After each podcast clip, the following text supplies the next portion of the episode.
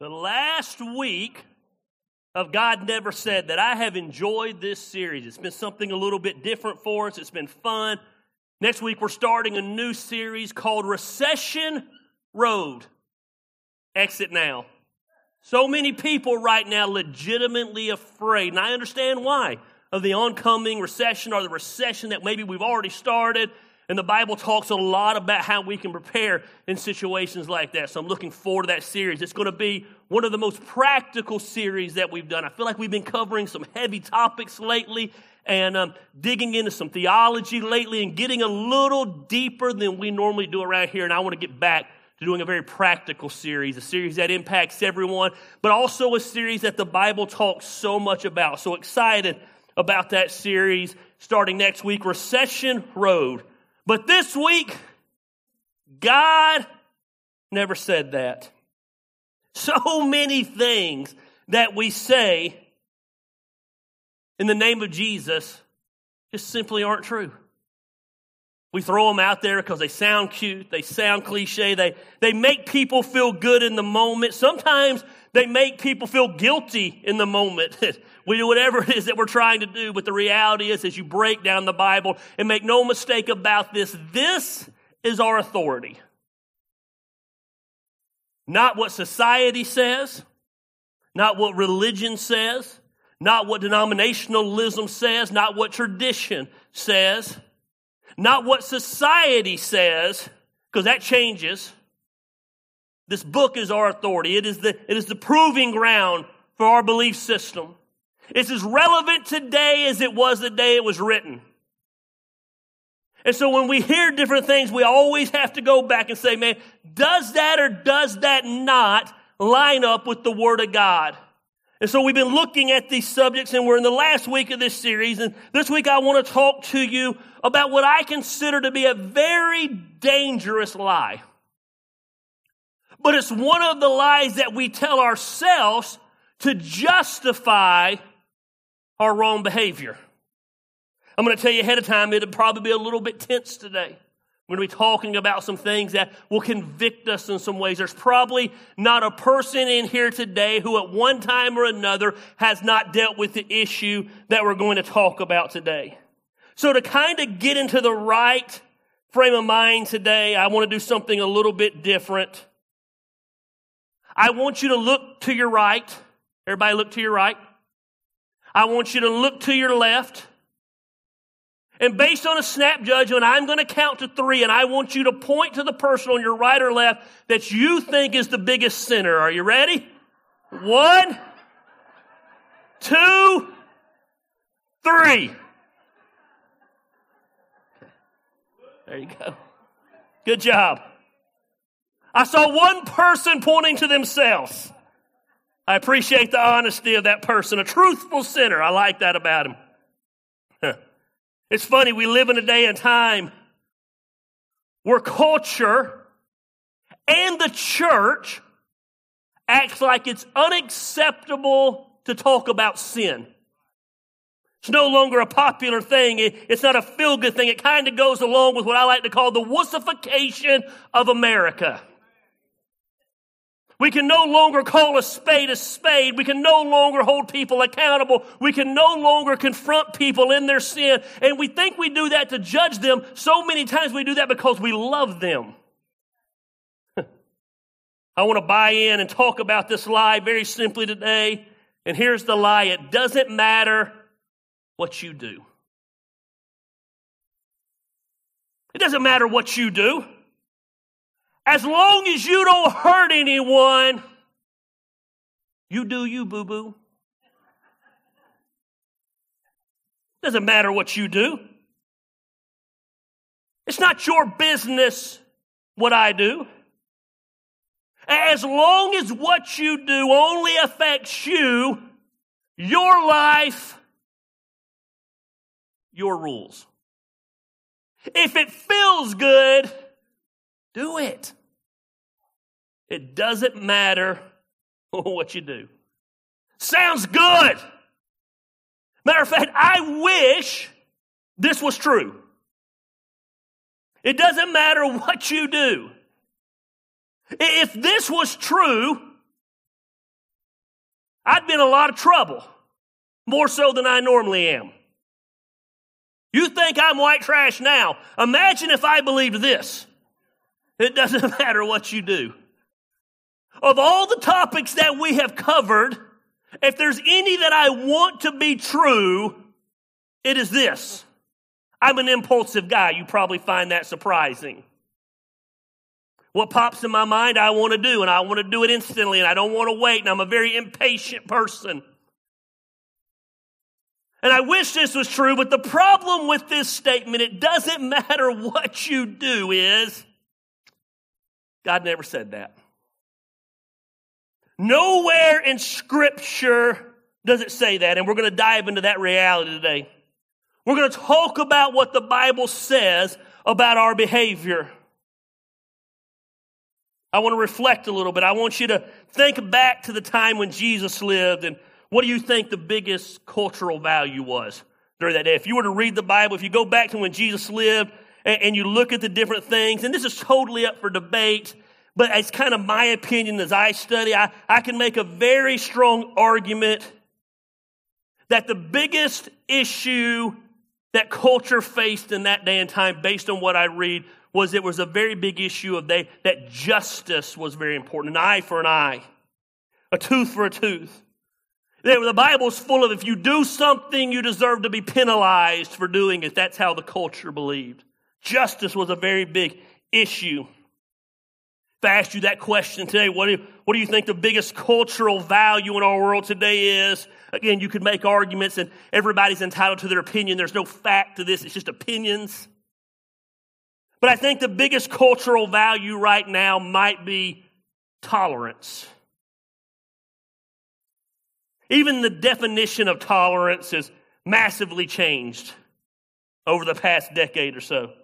Tolerance used to mean that all people have equal value. In other words, we're giving value to people. All people. All lives matter. That's how it used to be.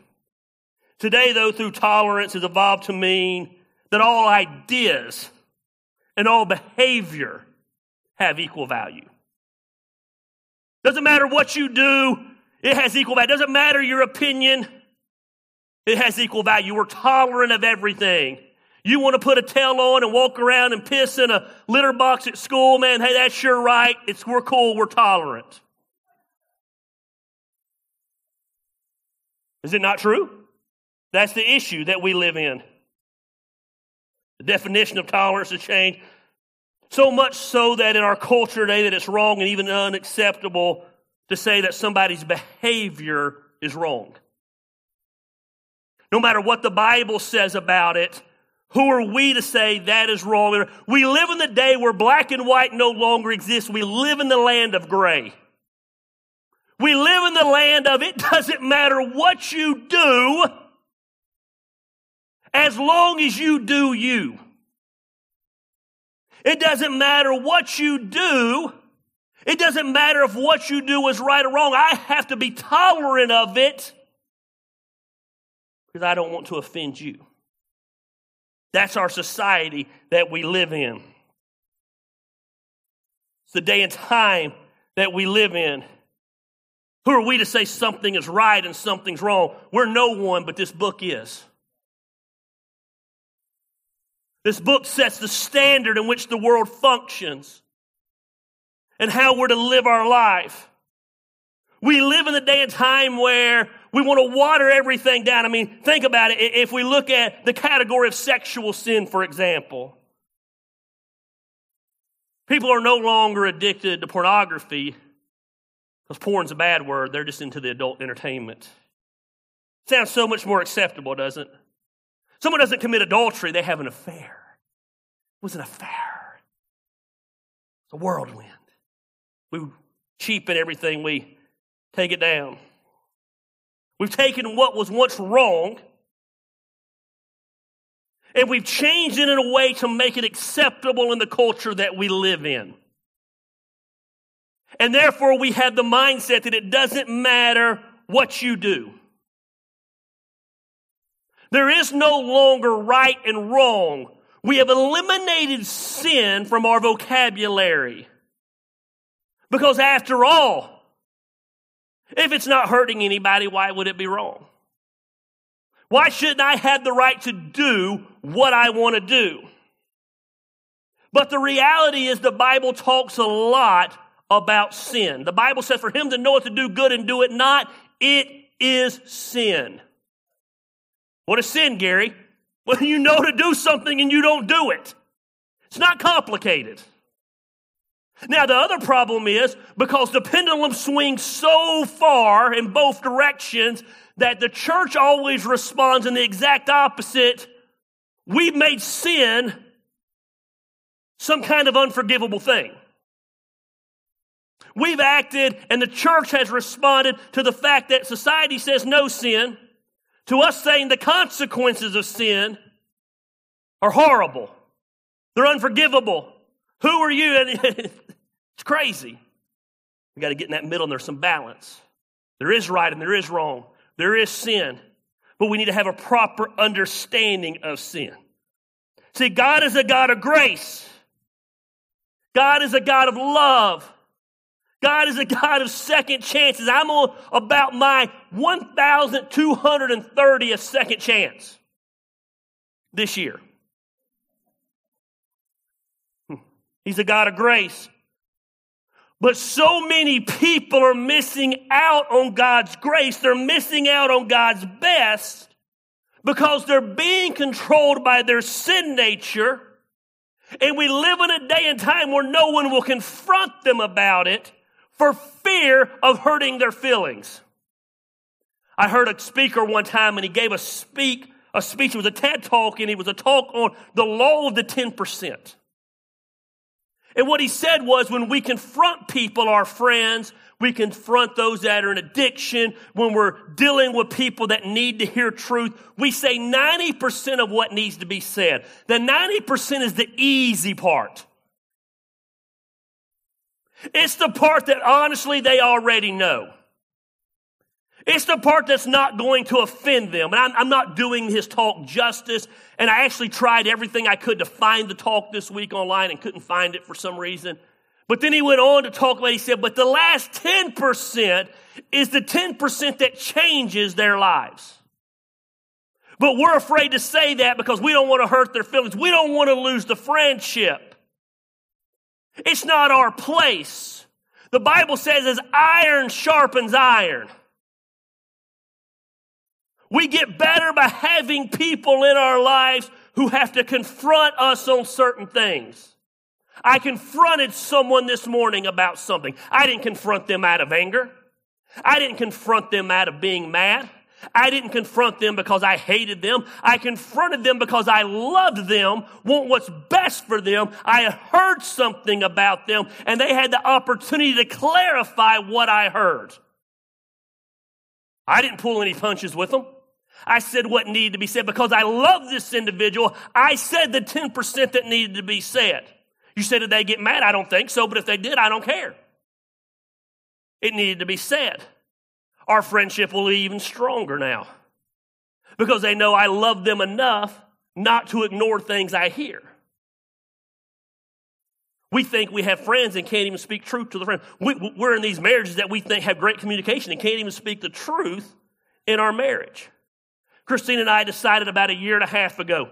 We've been together almost 10 years, so it took us eight and a half years to get to this point. So I ain't saying we have it all together. We decided we'd rather speak truth and fight for an hour than not speak truth and let it fester for months, blow up into a fight and fight for days.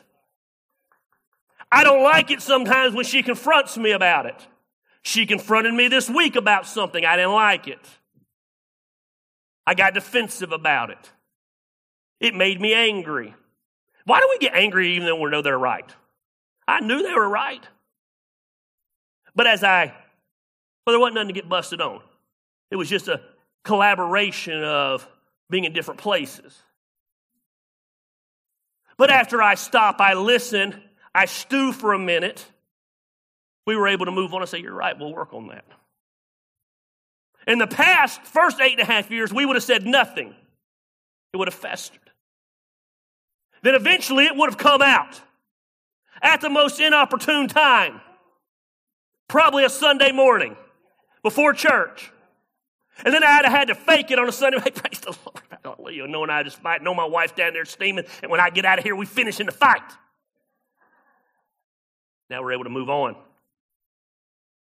I can do what I want to do. God is a God of grace, but we're missing out on that grace because we are living life less than what God intended for us to live. We're living life by our rules instead of the way the Bible lays it out, the guidelines that the Bible says if you want to have a fulfilling life, here's how you live. And we had these myths, if you will, about sin. I actually taught at a church one time at a conference. This is years ago. And when I showed up to teach, it was a mega church, a very large church. They pulled me into a room and they said, We have some guidelines for those who get on our stage. Okay. I respect it. I want to know, but I don't want to do anything to put that pastor in a weird position or undermine what he does. But they had a list of words you couldn't use. One of them was the word sin. I made it till about the third sentence. I had to say the word. They did four services back to back to back to back, did the same sermon over and over. I walked backstage after that, boy, and it was just, the staff was all freaked out and everybody was scared. I didn't even realize I'd done it. I, I only think I was going to use the word. They implanted it into my head not to do it, and the rebel in me had to say it. And like, we've got to address this before the next three services. So, what do we got to address? You said sin. So, well, isn't that a biblical word? We like to just talk about it as mistakes. So, oh, okay. Needless to say, the next three services, I said the word again and was never invited back to that church. And the funny thing is, I used the word, and I don't think they got one complaint about the word because no one even paid attention to the sermon anyway. But we got a bunch of people who've watered down the Bible We've taken biblical words and we've watered them down because we don't want to offend somebody. I don't want to offend you today, but I want to speak truth to you today. I want you to know that sin is real. And sin will take you further than you ever wanted to go. It will cost you more than you ever wanted to pay. Sin will take you and beat you up like you've never been beaten up before. And the reality is, the Bible says, for all of sin to come short of the glory of God, we are all sinners. There is nobody here perfect. We all mess up. We all screw up. The difference is, are we being controlled by our sin? Or are we getting victory over our sin? We're never going to achieve perfection this side of heaven. But we have to make our sin submit to our supernatural side, the godly side. We've got to quit buying in to the fact that there's some myths out there. Sin myth number one that we do that is I'm not a sinner. I'm not a sinner. It's very common in our world today because we don't like that word for people to believe, number one, I'm not a bad person. Did, did anybody ever say sinning makes you a bad person? Sinning just makes you a person. But we've because we've moved away from relationship to religion, and religion's based on a set of rules, we think if we mess up, we must be bad. I'm not a bad person. All over the world, we're not bad people. But we're born with a sin nature. I mean, I make some mistakes along the way, but I'm not a sinner. And the reality is, is that simply isn't true. The Bible says in John 1 8, if we claim to be without sin, we deceive ourselves and the truth is not in us. The Bible says those who say they are without sin are deceiving themselves because we have a sinful nature. See, the problem is we think we're a good person because we compare ourselves to other people. Don't miss this. We compare ourselves to other people. Well, you know what? I'm not so bad. They did this, this, and this, and this. We compare ourselves. We may be tempted to say, I, I, I can always find someone worse than me. Christine's family, her grandmother and her grandfather and everyone, and, and, her dad even, and everyone, they've always loved me. They've always been good to me. And I have people say, man, how, how did that happen? And I say, man, the, here's the greatest thing you can do. I'm like a four on a scale of one to 10. You just got to make sure the husband before you was less than what you were. It's not that I'm great. He was probably a two and I'm a four. But we're all bad people. That's our problem. We compare ourselves to others. And I'm not saying he's two, he's a good guy. If you're watching online, Jerome, I'm sorry. Just trying to be funny for the sermon. But I am a four. The problem is we're not to compare ourselves to others, we compare ourselves to a holy and perfect God. And when we compare ourselves to God, we're horrible. I'm not trying to be mean here today. We're horrible, filthy sinners. We're all bad people. We all mess up. Because we mess up, God had to send His only Son to live a perfect life to pay the price for our sins. See, I, I don't know that I agree with that. Well, let me ask you a question. I want you to be honest. I know it's church and it's hard to be honest, but I want you to be honest. How many of you have ever told a lie? Ever told a lie? Look around, look around, look around, look around. Me too. Two hands up. Okay. If, how many of you ever told a lie? Put your hands up. Put it up. Now look around that don't have their hands up, point to them and tell them they're lying. They're lying right now, so they need to raise their hands. How many of you have ever stolen something? Something. Piece of gum as a kid, something. You've stolen something. Look at that. That's a lot of people. I mean, I, I stole my wife's heart 10 years ago. That's about the only thing I've ever stolen. This is going to be hard now. Listen, I, am talking because none of you would do this now because you're in a relationship, and I understand that. But how many of you have ever, at one time, years ago, before you met your spouse, you have looked lustfully at somebody else? Somebody else. Mm-hmm. I mean, when I was 14, I did that. Never, never again. Point being is we've all screwed up. We've all messed up. a person who lies is what? Well, they're a liar. And a person who steals something's a what? Thief. A person who sins is a sinner. I'm not talking down to you today. I'm not trying to beat you up today. I'm not trying to make you feel bad today. The reality is, is we are sinners, hence why we need a savior. So you got to quit buying into the lie that I'm not a sinner. Now you saw the hands out there, everybody lusted, and everybody, a person who lusted, according to the Bible, is an adulterer. So welcome to Action Church, man, where everybody's a lying, thieving adulterer. Man, you should feel at home now. We're all in good company around here, all messed up. Our early tagline, the first advertisement we ever did was Action Church, no perfect people allowed. No perfect people allowed. People got so offended by that. They didn't grasp it. I guess Jesus wouldn't be allowed in your church. We, we, we had this mindset that literally, this is what it says. At the core, people are good. Oh, at the core, people are bad. Left to our own devices, we're bad. Allow anarchy to ensue. Allow there to be no rules, no regulations, no laws. And I can guarantee you, you won't see the good in people, you'll see the bad in people because it's our human nature. The Bible says this in Romans 3:10 as it's written there is no one righteous, not even one. That means the person sitting next to you has sinned and the person sitting on the other side of you has sinned and the preacher has sinned and this week, it's always funny anytime you have a disagreement with someone and you're the pastor, you automatically, I thought you were a pastor. Surprise!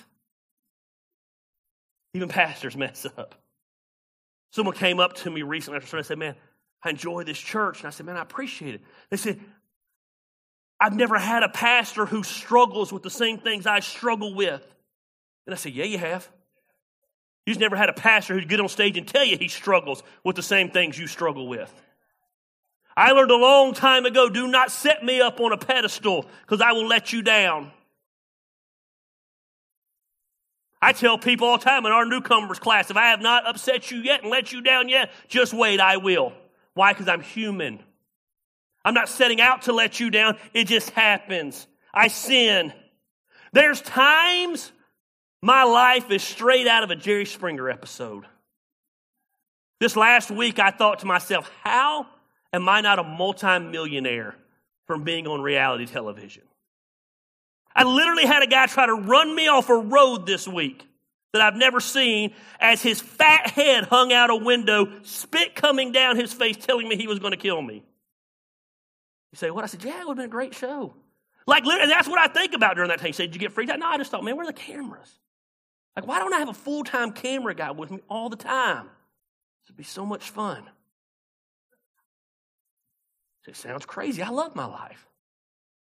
I like to flaunt it out there for everyone. But I don't have it together. You don't have it together. No one has it together. And in the eyes of God, where the standard is perfection, we're sinners. So, myth number one is we've got to understand we're all sinners. I'm not a sinner is the myth. The second sin myth that we've got to address is all sin is the same. All sin is the same. You're going to hear this all the time from people. And many people believe this. Well, sin is sin. Who are you to judge me? What I'm doing is no worse than what you're doing. All sin is the same. Here's the news flash, baby. God never said that. All sin is not the same. We need to understand, and please hear me clearly. The Bible never teaches that all sin's the same. Now, don't miss this. All unforgiven sin outside of Christ leads to death, separated from God. Our relationship with Christ is the ultimate sin forgiver. But the Bible says this in Romans 6 the wages of sin is death, but the gift of God is eternal life. So there's a wage for our sin. That sin is death. So, in that context, all sin is the same. But here, there's different consequences for different sins. There's different consequences for different sins. For example, one time I was driving to work one morning in my previous church, and I had to turn onto a four lane highway, two lanes on one side, two lanes on the other side. And I'll be honest with you, I misjudged the speed of the approaching car and I pulled out in front of them. I was in the wrong. I gave the universal sign for my bad. You know, you hold your head down and my bad. He zoomed around me and gave me the universal sign for I am number one. As he bypassed me, I saw his rearview mirror and saw a sticker for the church where I pastored. Now, I wouldn't be much of a pastor if I didn't take that as a learning opportunity for him, so I chased him down. Riverstone Parkway. My foot hit the accelerator. I flew up next to him. and being the loving pastor that I am, I cannot let you live in sin. I had to confront him, so I put him beside him. I rolled down my window. I don't know what that was, but I rolled down my window. He rolled down his window. I said, Good morning. Pastor, I'm sorry. Now, here's the reality he was in sin shooting me a bird. That was wrong. But there would have been different consequences had he shot at me with a gun. See what I'm saying? Different consequences. So we need to understand that sin, number one, it influences our consequences here on earth. If you're a blessing to other people, they're more likely to be a blessing to you. If you're sinful to other people, there's consequences. For example, if you work in the kids area, and let's say you, the Bible talks about gluttony is a sin, not taking care of our body. Gary Lamb, we're all sinners. The sin of gluttony is not going to allow you not to serve in the kids area. We're going to let you serve.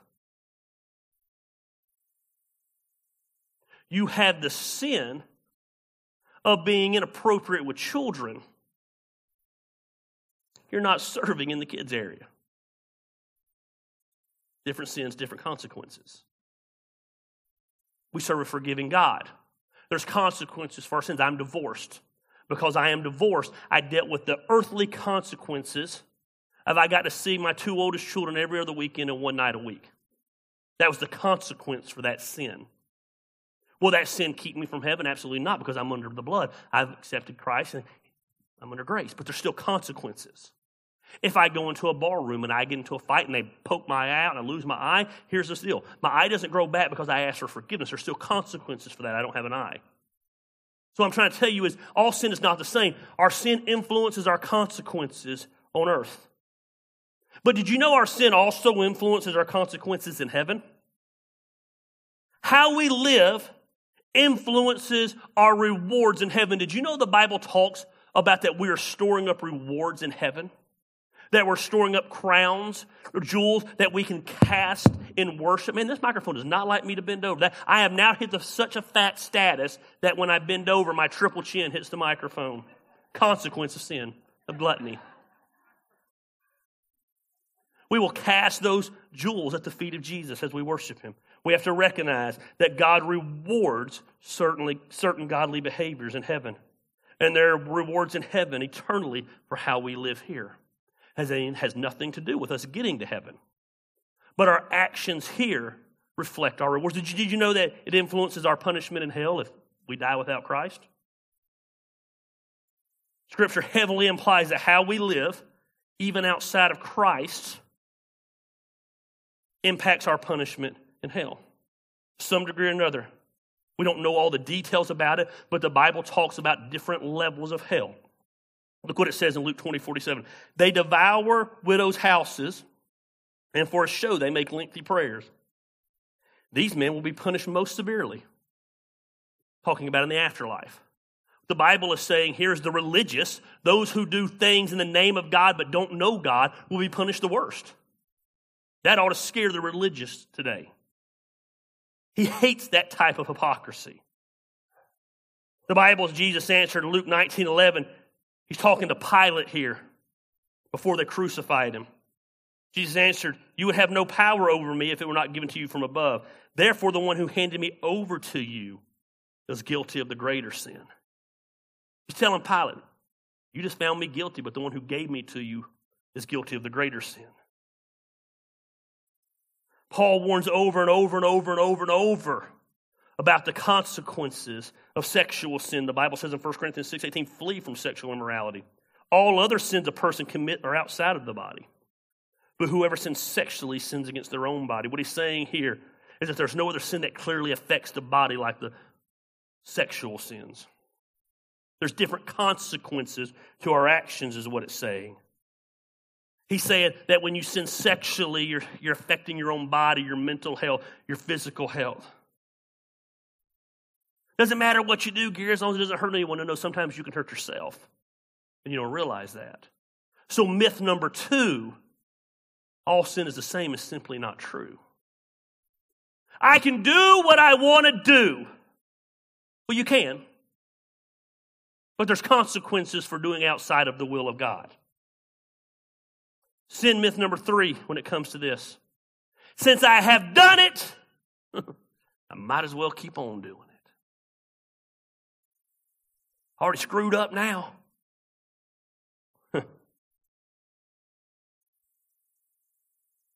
Man. Evidently, a couple thousand years ago, this was very true. Because Paul in Romans 6 1 asked a very pointed question as they kept on sinning. He says, What shall we say then? Shall we go on in sinning so that grace may increase? See, the church has now adopted the mindset we're not going to preach on sin, we're going to preach on grace so much that you keep doing what you want to do because God's grace is enough. And let me make this very clear God's grace is enough. That being said, when you truly understand God's grace, you'll want to change the way you live. When you understand God loves you so much that He sent His Son to die on the cross for you, that He gave His life for you, that in the midst of your muck and your mire, He picked you up and set you on the solid rock. When you realize how much He loves you and how good God uh, good God's grace is, it won't make you want to have a license to keep on sinning. It'll make you want to live in a way that glorifies Him that brings glory to Him. People tell me all the time, I, I just wish as a church we'd go deeper sometimes. We'd go deep, go deep all day long. But you need to understand something. Spiritual maturity is not how much we know, it's how much we obey. As you grow in your faith, you'll want to obey the teachings of Christ, not because you have to obey the teachings of Christ, but because you realize, oh, teaching, following the teachings of Christ and obeying the teachings of Christ gives you the life of peace, contentment, and prosperity. And by prosperity, I don't necessarily mean financial prosperity, just prospering in life. The more in tune I am with Christ, the more in tune my life is with where I want it to be. My wife and I, on a regular basis, will ask each other, How's your time with God? Because we can tell. She can tell when my personal time with God is where it should be and when my personal time with God is not where it should be. As I'm seeking to understand His love for me, I begin to want to live out the teachings of Christ. The problem is, most Christians in our culture today is you don't need to go deeper because you're educated beyond your obedience. You know the Bible frontwards and backwards, but you don't live it out. You're a knowledge whore. Feed me, feed me, feed me, feed me, feed me. I want knowledge, but I'm going to live within action. I always tell people the minute we understand the big two love God and love people, I'll go deeper. But I have learned at 46 years old and being a Christ follower now since I was 21, so 25 years of going to Bible college, preaching, giving my life for the gospel. I still suck at the first two. I try. I think I got the love God thing down. I think I do. In the last few years, I think I've got that I love God no matter what's going on, what he does for me, what he's he saved my life and I love him. I mean, that love people thing. Mm, it's a hard one. Now, I knew I was kind of loving people this week when the guy tried to run me off the road. And I looked in my rearview mirror and I saw that he actually ran off the road and was about to flip his truck. And I was like, crap, let me stop him. To go help this guy who wants to kill me because he's about to die. And I thought, well, look at that. I'm full of love.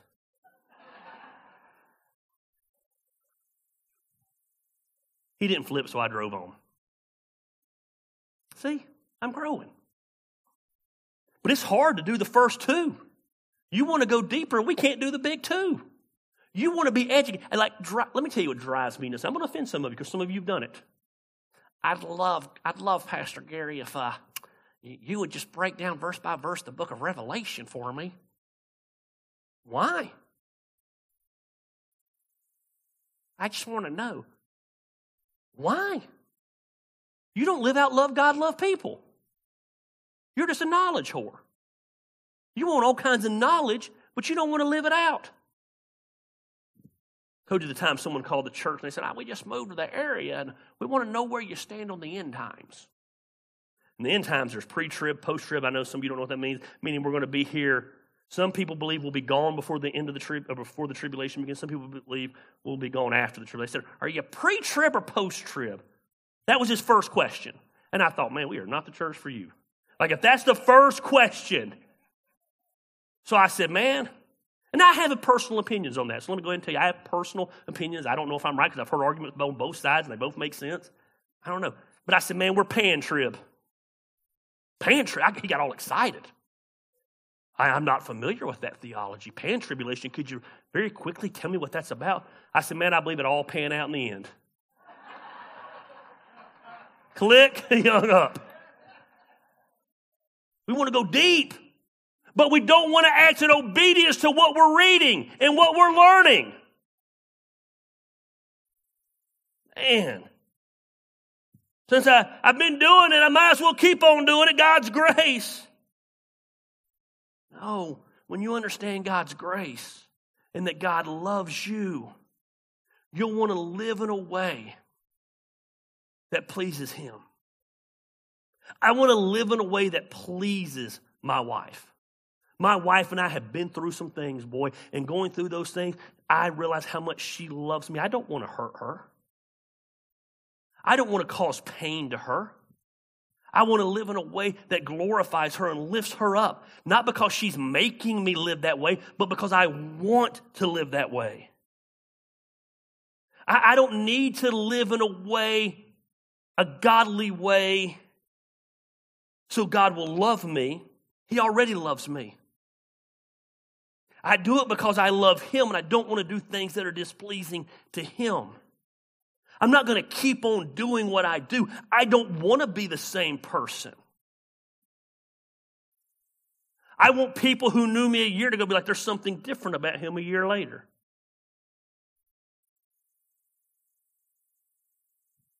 I used to always say about my, my divorce, I used to always say, man, when my kids turn 18 and they hear why me and their mom got divorced, Years later, I want to be looking and be like, man, I can't even imagine my dad being like that. I don't know that dad. Because everything they're going to hear is true. But I hope over 13 years I've grown and I've changed. Do you ever meet someone, you run to them 10 years later, and, and they haven't changed at all? They're the same person. It's mind blowing to me. Because things that are not growing are dying. They're literally the same person. They might not even be a bad person, they're just the same person. I hope I'm not the same person I was six months ago.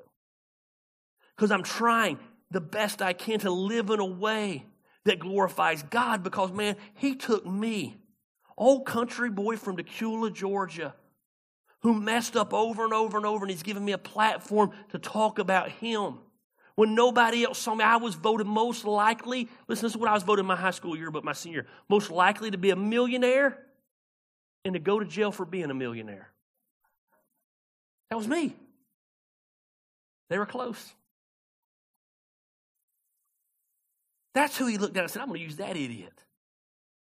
I could do something with him. Why? When I not, man, we love because He first loved us. When you realize someone loves you, it just changes everything.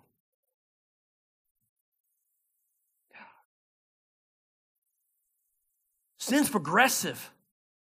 The problem is it doesn't start. I, I, I don't know anybody, anybody who's a hardcore drug addict who started doing hardcore drugs. It progressed to that. I don't know anybody who suddenly just started having affairs. It started with a wink, a nudge, a look, a talk, a neglect over here, and it led to something else. Sin progresses. It'll take you further than you ever wanted to go. It costs you more than you ever wanted to pay. It'll keep you longer than you ever wanted to stay. Like, this offends you. I'm sorry. Like, I'm going to make a shirt. I just had this shirt idea. Sin's a bitch. Like it is. It's horrible. It'll destroy you. And we're all sinners. And on this side of heaven, we're never not going to be sinners. Let me make that clear. But that's not a license to sin. We always need to be bringing that sin into submission. We need to be walking in the Spirit. The Bible says we make our body submissive to the things of God. I, I don't even, listen. You live the way God wants you to live, not because the preacher guilts you, not because the preacher beats you up. Not because the preacher gets up there and screams and shouts, and man, you don't want him to find out about it. You, you don't live the way God wants you to live to get God to love you. You live the way God wants you to live because you realize He does love you. And you want to honor Him. Anybody had someone who, who who's just ever been good to you? Just been good to you. When I lost everything, I had a family that was good to me. I haven't talked to that family in probably nine years. But I watch, I still, I mean, we're still friends. I watch them on Facebook. And, and like, I saw something recently that the daughter, who literally was probably 10 or 12 years old when they were good to me. I think she was getting married or something. I can't, and like, my heart was so full for them because I want nothing but the best for them because of how good they were to me in my darkest hour. And God's been good to you. God's been better than you deserve. We deserve hell. But God's grace gave us heaven. And you're going to mess up along the way. But it's not a license to keep on doing it. Talking to a buddy of mine who's an alcoholic, and it's literally killing him. He's literally miserable. No life, sits at home alone, works to be able to go home and sit in his garage alone at night and drink. It, it's pathetic. And I looked at him, I said, Man, aren't you miserable? He said, I'm miserable. He said, I'm alone. And I said, Man, why do you keep on doing this? I'll never forget what he said. It broke my heart. He said, I'm 57 years old. I'm too old to change.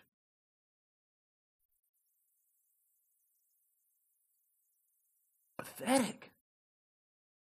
I've just been sinning forever, so I'm going to keep on sinning. I'm just miserable. I've done it for 57 years. You might have another 15 years you could live great. 15 years ago, like someone said, I literally had someone that said, I probably got about 20 years left on this earth. You know what I would? I didn't even live in Canton 20 years ago. That's a long time. I, I wouldn't want to stay those 20 years just being miserable in my sin. 10 years ago, I wasn't even married to Christine. I can't hardly even imagine my life before her. 10 years a long time. If I had the opportunity to live the next 10 years of my life in a clean, sober, good way, I'd be living my life in that way. I wouldn't be, I'm going to be miserable forever. You're pathetic. Literally, you got a loser mindset allowing sin to control you. You're pathetic. Why would you live that way when you have a God who loves you? I can do what I want to do. Here's the reality God loves you so much, He'll let you do what you want to do. God's never going to force you to love Him. He's never going to force you to live a certain way. But the problem is you're doing what you want to do and you know deep down inside you're miserable and you keep doing what you've been getting and you're so dumb. And I'm sorry if that hurts your feelings. You're so dumb. You keep wondering why you keep getting what you've been getting. It's a crazy cycle. Do stupid stuff, crazy consequences. Because of crazy consequences, you keep doing crazy stuff. That leads to crazy consequences. Break the cycle. We had a situation recently with our daughter where she handled her situation very well. And I got to be honest with you, it made us a little mad. Because she didn't handle it how we would have handled it. We'd have probably been in jail. We'd have whooped somebody. And she handled it like you're supposed to handle the situation. And I looked at Christine, and Christine's like, I don't understand why she won't. And I said, You know why she won't blame, blame, blame, blame? I could, I said, because you finally broke the cycle. You went to counseling. You got your crap together. You showed her there's a different way to grow up and handle life. Now, right now, you're fired up and you want to go back to that old Christine and handle it this way. You don't understand why she ain't handling it that way because you taught her better. Man, why would you want to keep living in that sin and pass it down to the next generation? Because the Bible talks about generational sin frontwards and backwards all the time. So you can keep doing what you want to do, but you're going to keep getting the consequences you get. I can do what I want to do. God never said that. God gave us a book full of principles. Full of principles. Notice I did not say rules. He gave us a book full of principles. God's ways are better than our ways. If you think you got it all figured out, man, you're in for a shocker. The more I submit to God, the more God moves in my life, the more peace that passes all understanding I have in my life, the more impact I'm able to have, the more contentment I'm able to have. When I quit doing things my way and I try my best to do things God's way. We're going to talk about that in the next series, actually, on Recession Road. I'm going to talk about one of those subjects that every one of you hate money. For the next four weeks, go ahead and make plans not to be here. But here's the deal I'm not going to talk about taking your money, but I'm going to talk about how to handle your money. Because if you knew how to handle your money, you wouldn't be worried about the recession. Do you know the Bible talks more about money than it does faith, prayer, and evangelism all combined? Because it knew faith, excuse me, it knew money would be where we'd lack faith. I'm going to educate some of you over the next four weeks. I'm going to show you you don't have a money problem. You got a spending problem. You spend more than you make. We're going to talk about how to get out of your debt the next four weeks. We're going to talk about how to save up money. We're going to talk about why God blesses you with money. We're going to talk about how to invest your money. If you know the Bible talks about investing and storing up, somebody said, What do you think about the recession? I said, Well, I ain't real worried about it. It sucks, don't it? I said, Yeah, it sucks. Every time I fill up my truck, it sucks. But I sure am glad I learned the principles. I'm going to teach you biblical principles I taught you a long time ago. Christine gets so mad. She's like, You don't even know how much gas is. I said, What's point knowing? I got to get it. Just in the gas station and get it. If I look at it, it's going to make me cry. But here's what I know I got the money to pay for it because I follow God's principles on money. I'm telling you, and I already know some of you are not ever going. You're not going to come back during that series. I'll see you in. I'll see you in October. Got a great series in October. Awesome. I'm doing a series in October called The Algorithm of Life. Oh, it's going to be fun. So I'll see some of you back in October. But I'm telling you, out of every series I teach this year, next month will be the biggest game changing series. I'm going to tell you this if you got kids that are teenagers and you don't make them come to church, you should make them come to church during this series. Because, man, what, don't you wish someone taught you how to handle your finances while you were a teenager? Because I can guarantee you school ain't going to teach them.